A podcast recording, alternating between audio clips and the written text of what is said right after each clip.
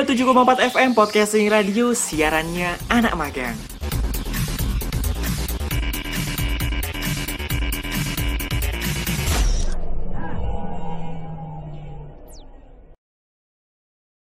Selamat pagi, siang, sore, dan malam buat kamu yang sudah dengerin podcasting radio segmen siaran anak magang episode kelima kali ini. Seperti biasa kita akan ngobrolin seputar berita terkini dan juga opini pribadi gue dan juga kita akan memutarkan dua lagu hits yang sedang viral hari-hari ini. Sebenarnya gue mau muter lagu ini sih lagu udah lawas gitu namanya Tinggal Kenangan. Mungkin ini uh, lagunya kapan ya 2007 2008an kali ya sekitar sekitar tahun segitu gue nggak tahu detailnya kapan tapi ya itu cukup uh, enak lagunya dan menyentuh gitu dan kayaknya ada cerita di balik itu deh uh, cerita tragedi seperti itu nanti uh, gue akan putarkan di akhir. Anyway uh, seperti biasa buat kamu semua yang mau mengirimkan atau ngasih ide bahan siaran apa nih yang cocok atau apa nih opini yang uh, mau gue bahas atau keresahan apa sih yang lu temukan ya dalam kehidupan entah kehidupan akademik lu sebagai mahasiswa atau lu percintaan, relationship dengan orang tua dan lain sebagainya boleh banget. Atau lu mau menceritakan berbagi keresahan tentang bisnis ya ataupun yang magang sekarang nih boleh banget bisa diceritakan di uh, langsung aja kontak di DM gue at kamu bilang atau bisa di nomor WA di 083 892 5 3 kali 442 dan nggak tahu kenapa ya apakah ini sebuah kesedihan atau kesenangan ya? Harusnya ini sebuah kesedihan. Kenapa? Karena di seminggu terakhir ini setiap hari kalau misalnya lu perhatiin dari episode pertama sampai episode kelima ini selalu ada ada kabar berita duka yang gue selipkan ya kan? Ada berita tentang vaksinasi. Vaksinasi mungkin berita baik. Kemudian ada berita tentang jatuhnya SJ 182 Sriwijaya Air di Pulau Laki Kepulauan Seribu ya kan kemudian banjir bandang di Kalimantan Selatan terus kemudian berita duka meninggalnya guru kita Syekh Ali Jabir. Dan sekarang pagi tadi tadi pagi hari tadi gue baru tahu bahwa terjadi gempa di Sulawesi Barat ya di Kabupaten Majene. Waktunya jam 1.28 Wita. Eh WIB sorry. Jam jam setengah dua dengan magnitudo 6,2 skala Richter ya. Dengan korban jiwa dengan korban jiwa di Kabupaten Majene sebanyak tiga orang meninggal dunia, 24 orang luka-luka dan 2000 orang mengungsi. Ini luar biasa banget sih. Uh, Indonesia nggak dapat henti-hentinya mengalami bencana bencana alam atau ataupun alam dan semoga Eh, korban-korban uh, di Maci ini bisa segera dievakuasi, kemudian bisa dibangun kembali kotanya. Gue dapat informasi bahkan gedung uh, gubernurnya saja hancur, uh, tersapu oleh getaran tanah dan juga rata dengan tanah sekarang. Dan kondisi terakhir di Kabupaten Majene, gempa masih dirasakan cukup kuat di Kabupaten Majene sekitar 5 sampai 6 detik ya dan tap namun gempa ini tidak berpotensi berpotensi tsunami menurut uh, BMKG. Kemudian di Kabupaten Polewali Mandar gempa terasa cukup kuat ya sama uh, sekitar 5 sampai 7 detik ya dan tidak berpotensi tsunami ya. Kemudian upaya yang dilakukan oleh BPBD Kabupaten Majene dan Kabupaten Mamuju dan Polewali Mandar eh anyway gue jadi inget nih Mamuju Majene Kayaknya mak gue pernah ke sana deh, uh, ada agenda di sana. Ya semoga uh, teman-teman mak gue yang uh, sempat ditemui beberapa tahun atau dua tahun atau setahun yang lalu uh, tidak menjadi korban. Ya, jadi ya alhamdulillah sih gue sangat bersyukur uh, ketika mak gue kunjungan ke sana uh, tidak terjadi uh, gempa. Sama seperti ketika uh, Palu ya. Ketika gempa Palu beberapa bulan atau ya beberapa bulan sebelumnya mah gue ke ke Palu bertemu dengan teman-temannya banyak orang di sana mengadakan uh, kegiatan rapat segala macam dan itu mak gue menceritakan pulang dari Palu menceritakan bahwa Palu itu luar biasa indahnya. Jadi gue sampai membayangkan Palu itu seperti Sao Paulo misalnya atau Rio de Janeiro. Eh bukan bukan Sao Paulo Rio de Janeiro. Jadi kayak kotanya di pinggir pantai gitu pesisir melingkar teluk gitu kan dan ya seperti itu memang kenyataannya kemudian di belakangnya ada bukit-bukitan dan kemudian e, beberapa bulan setelahnya uh, tersapu oleh uh, tsunami dan juga likuifasi. Dan pada saat itu gue tahu uh, informasi itu langsung ini WA sama gue, nggak lagi kepalu kan gitu, refleks ya refleks seorang anak. dan alhamdulillah saya tuh mah gue udah nggak nggak di Palu lagi. Maksudnya udah nggak tugas di Palu lagi seperti itu. Anyway kembali lagi bahwa upaya yang dilakukan oleh BPBD Kabupaten Majene Mamuju dan Wale-Wale Bandar ini uh, masih berupa pendataan dan mendirikan tempat pengungsian ya. Uh, penting banget pendataan untuk mendata korban jiwa dan lain sebagainya. Sementara kebutuhan mendesak adalah sembako selimut dan tikar tenda pengungsi pelayanan medis dan juga terpal.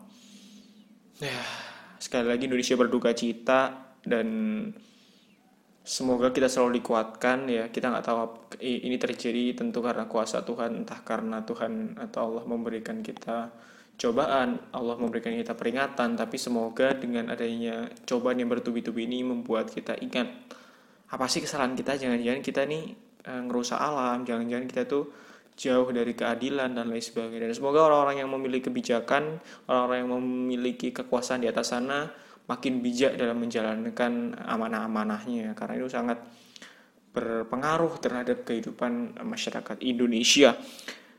Dan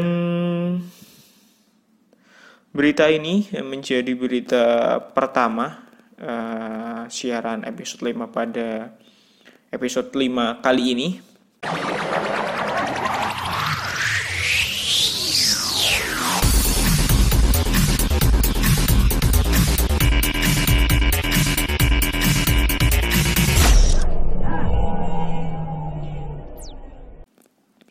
Dan tampaknya kita juga bisa ikut membantu eh, mereka-mereka uh, ini uh, para korban dengan cara ya banyak lah teman-teman pasti bisa datang ke Human Initiative atau ke kitabisa.com banyak sekali influencer-influencer yang menggalang dana di sana. Dan saya mendapat kabar bahwa uh, Bu Risma ya atau Menteri Sosial bertolak uh, ke Mamuju Sulbar menggunakan uh, pesawat eh, TNI Angkatan Udara dan sekarang sudah uh, sampai di sana ya.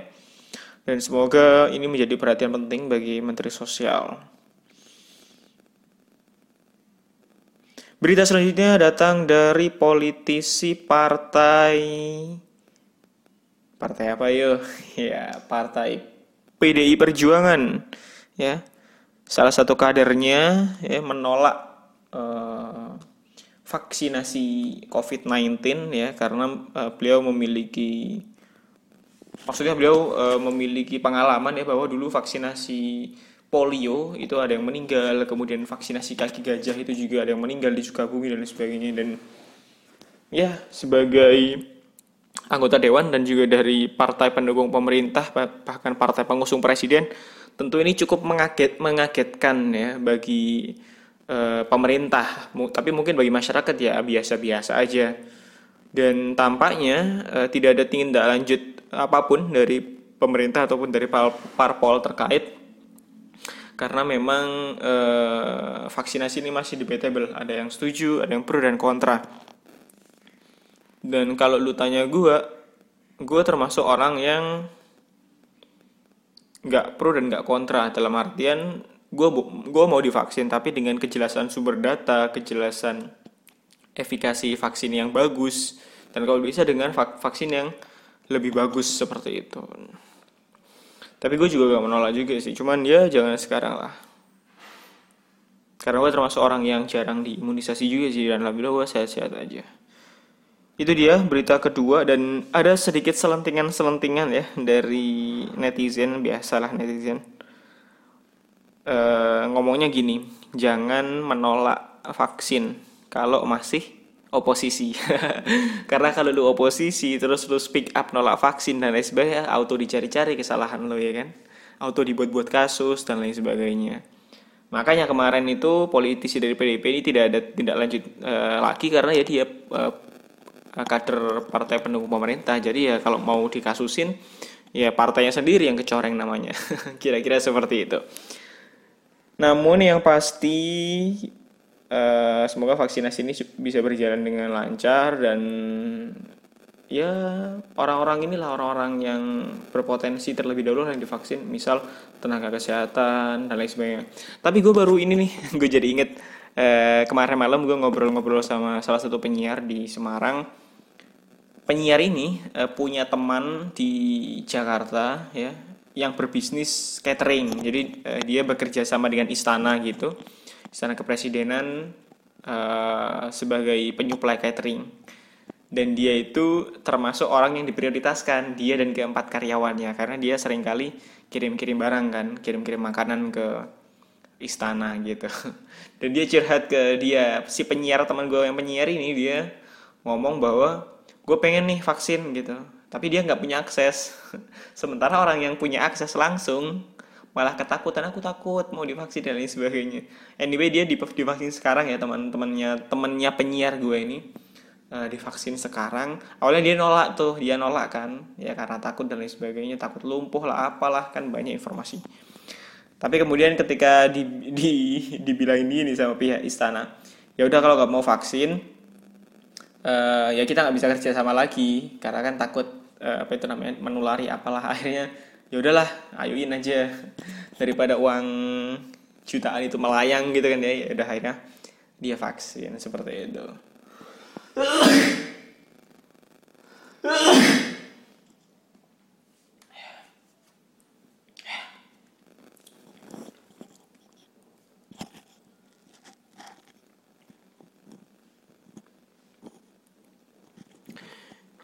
Anyway, uh, gue baru sadar sih sebenarnya gue bukan penikmat radio yang bener-bener ya. Uh, karena sekarang radio itu hampir semuanya ya 60 sampai 70 persen itu lagu tentang lagu dan gue sebenarnya bukan tipikal orang yang bener-bener sesuka itu sama lagu sih. Gue lebih tertarik sama komedi, gue lebih lebih, lebih suka tertarik sama obrolan-obrolan orang meskipun ya mungkin obrolannya nggak nggak terlalu berbobot banget dan gue jadi sadar ternyata uh, ketika lu jadi seorang penyiar ngomong lu tuh nggak sebanyak itu ternyata. Ngomongan lu ya cuman cut dari lagu ini ke ini kemudian ngomongin adlibs mungkin di awal siaran dari siaran bacain uh, apa itu namanya berita-berita dari pendengar salah kirim-kirim salam dan lain sebagainya. Dan sepertinya kalau siaran gue ini mau di apa istilahnya di plug atau di plug plagiasi bukan plagiasi sih. Mau disamain kayak siaran itu sulit. Kenapa? Karena kalau misalnya gue siaran ya gue muterin lagu di sini kan. Dan buat apa lu lu semua de, uh, dengerin podcast tapi isinya lagu kan? Mending langsung di Spotify-nya aja ya kan? Bisa lebih banyak source-nya lebih ya lebih fleksibel lah seperti itu. Tapi karena itu gue jadi membuat uh, siaran episode um, an siaran anak magang ini uh, mungkin lagunya bisa dibilang cuma 30%, 70 persennya adalah gue bacain berita dan juga uh, beropini. Seperti opini gue nih tentang ya ini barusan tentang uh, penyiar gitu dan apa ya sekarang tuh ya penyiar itu banyak ngomongnya bukan sebagai seorang penyiar tapi mungkin dia punya kerjaan lain sebagai podcaster misalnya atau dia sebagai uh, announcer di uh, perusahaan apa gitu misalnya atau dia seorang host MC atau pembicara bahkan praktisi baik di kuliah dan lain sebagainya. Dan dan itu yang gue lihat sih karena uh, karena jujur gue uh, melihat industri radio itu bukan dari radionya bukan dari uh, the whole radio sebagai sebuah uh, media sebagai sebuah tai, uh, tontonan, tayangan, pendengaran, ya tontonan lah seperti itu bisa kita bayangkan. Tapi gue melihat radio itu dari penyiarnya, ya. Gue melihat penyiar-penyiar sekarang, penyiar-penyiar kawakan yang mungkin dia eksis sampai sekarang masih eksis, cuman dia mulai karir di 2005, 2004 sampai sekarang dan mereka itu udah gede banget namanya gitu. Bukan sebagai penyiar radio doang, tapi as a youtuber, as a podcaster, as a content creator, kemudian announcer dan lain sebagainya. Dan dan itu yang membuat gue merasa bahwa orang-orang yang hebat di dunia dalam tanda kutip tarik suara bukan tarik suara sih dalam hal suara uh, itu lahirnya dari radio gitu. Makanya ketika lu ngelihat uh, orang-orang yang enak banget lu gini deh. Ketika ada youtuber mantan penyiar atau penyiar yang menjadi youtuber maka kontennya pasti menyenangkan untuk didengarkan ngomongnya enak artikulasinya enak ya. Intonasi atas tingginya bagus ya kan. Tahu blockingan suaranya yang bagus kayak gimana ya kan. Beda banget sama youtuber yang uh, mungkin dia dia sebagai content creator biasa backgroundnya bukan background penyiar dan lain sebagainya maka mungkin mereka nggak paham seperti itu. Bahkan ya ini ada bercandaan lucu dari teman-teman uh, podcaster atau bukan podcaster teman-teman penyiar yang menjadi podcaster. Kan kita banyak nih. Eh, gue termasuk orang yang bikin podcast. Ya meskipun dengan masih low quality dan low budget dan lain sebagainya. Tapi ya bisa dibilang gue membuat podcast membuat siaran podcast. Dan banyak orang yang melakukannya. So many people. So much mungkin. Karena gue gak bisa ngitung. Tapi ada bercandaan gini. Uh, eh, kita, we as uh, orang yang biasa aja kemudian tertarik interest untuk menjadi penyiar kemudian kita menjadikan podcast sebagai media akan sangat berbeda dengan penyiar yang udah di radio yang udah kawakan masuk ke podcast ya mungkin podcast ya bisa jadi lebih menarik daripada bahasan yang dibawa oleh penyiar. Bisa jadi apa yang kita sampaikan di podcast ini misal ya, misal lebih menarik daripada podcast yang dibawakan oleh penyiar seorang penyiar. Tapi dia ngomong gini, tapi podcaster-podcaster ini nggak akan bisa bridging sehalus dia, seharus penyiar. Karena penyiar itu emang jago banget nge-bridging. Bridging itu apa ya? Bridging itu dari art, uh, asal katanya adalah bridge jembatan gitu. Jadi menjembatani. Misalnya gue mau membahas tentang uh, matahari. Matahari sebagai departemen store ya, bukan sebagai uh, bintang tata surya uh, misalnya ada brand masuk matahari itu maka kemudian bridging kita uh, ketika gak mungkin dong kita langsung masuk siaran langsung ngomongin promo diskon 50% dari matahari silahkan mencoba silahkan berbelanja.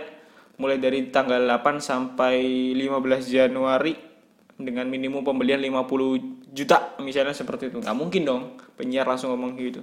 Nah tapi bridgingnya itu bridging itu kayak kita ngomongin soft selling istilah istilah bisnisnya mungkin soft selling kali ya. Dan itu penyiar jago banget sih gue nggak paham sih. Karena karena jujur ya penyiar itu cuma dikasih adlibs ini uh, bahan adlibsnya ini.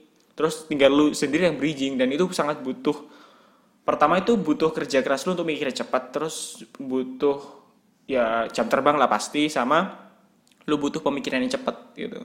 Dan lu juga butuh partner siaran yang cepat juga maksudnya yang sefrekuensi sama lu sehingga kemudian setiap apa yang lu omongin bisa dikasih uh, feedback dengan sama gitu secara sama gitu. Dalam artian nyambung obrolan lo gitu. Ngomongin soal partner ya kemarin ada salah satu gue nggak tahu dia pendengar atau apa yang pasti dia uh, ngomongnya dia mendengarkan podcast gue entah sampai selesai atau enggak dia uh, adik tingkat gue juga di visip anak ya itulah pokoknya. Dia ngomong uh, kayaknya butuh penyi, butuh partner deh mas untuk ngisi podcast ini.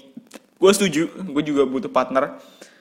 Ya karena ngomong sendiri gini kagak seru men. Dan uh, gue hanya berbicara dengan satu mulut dan satu kepala gitu. Jadi kayak ya tidak ada pergolakannya gitu. Jadi tidak ada pembahasan yang benar-benar uh, seru. Menurut menurut gue sih seperti itu. Tapi untuk nyari partner sih emang susah susah susah gampang. Yang pertama emang sefrekuensi itu yang paling penting sih.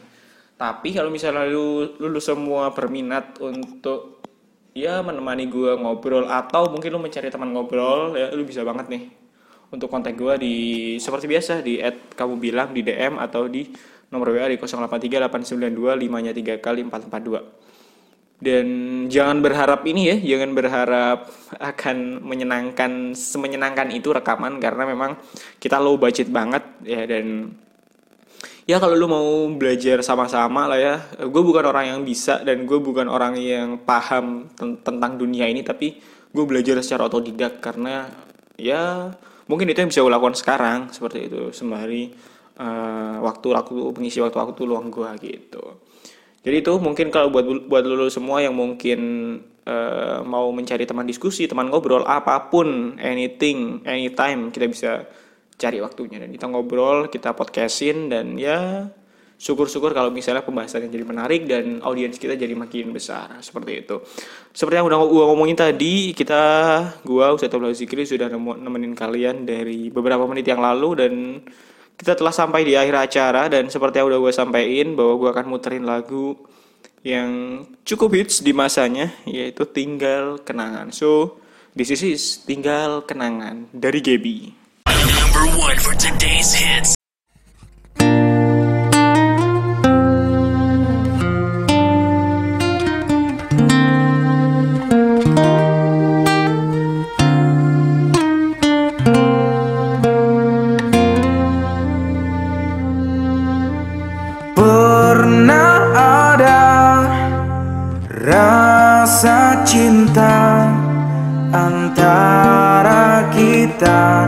Kini tinggal kenangan. Ingin ku lupakan Semua tentang dirimu. Namun tak lagi Kan seperti dirimu. Oh bintangku. Jauh kau pergi meninggalkan diriku Di sini aku merindukan dirimu. Kini ku coba mencari penggantimu. Namun tak lagi kan seperti dirimu. Oh kekasih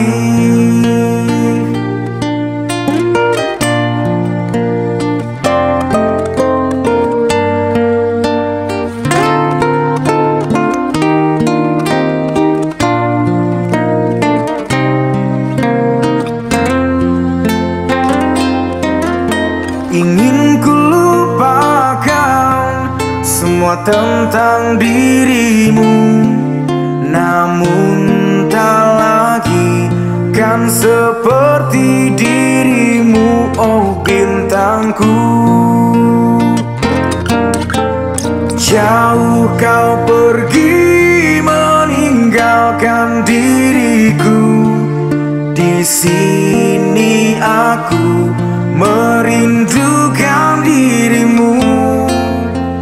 Kini ku coba mencari penggantimu.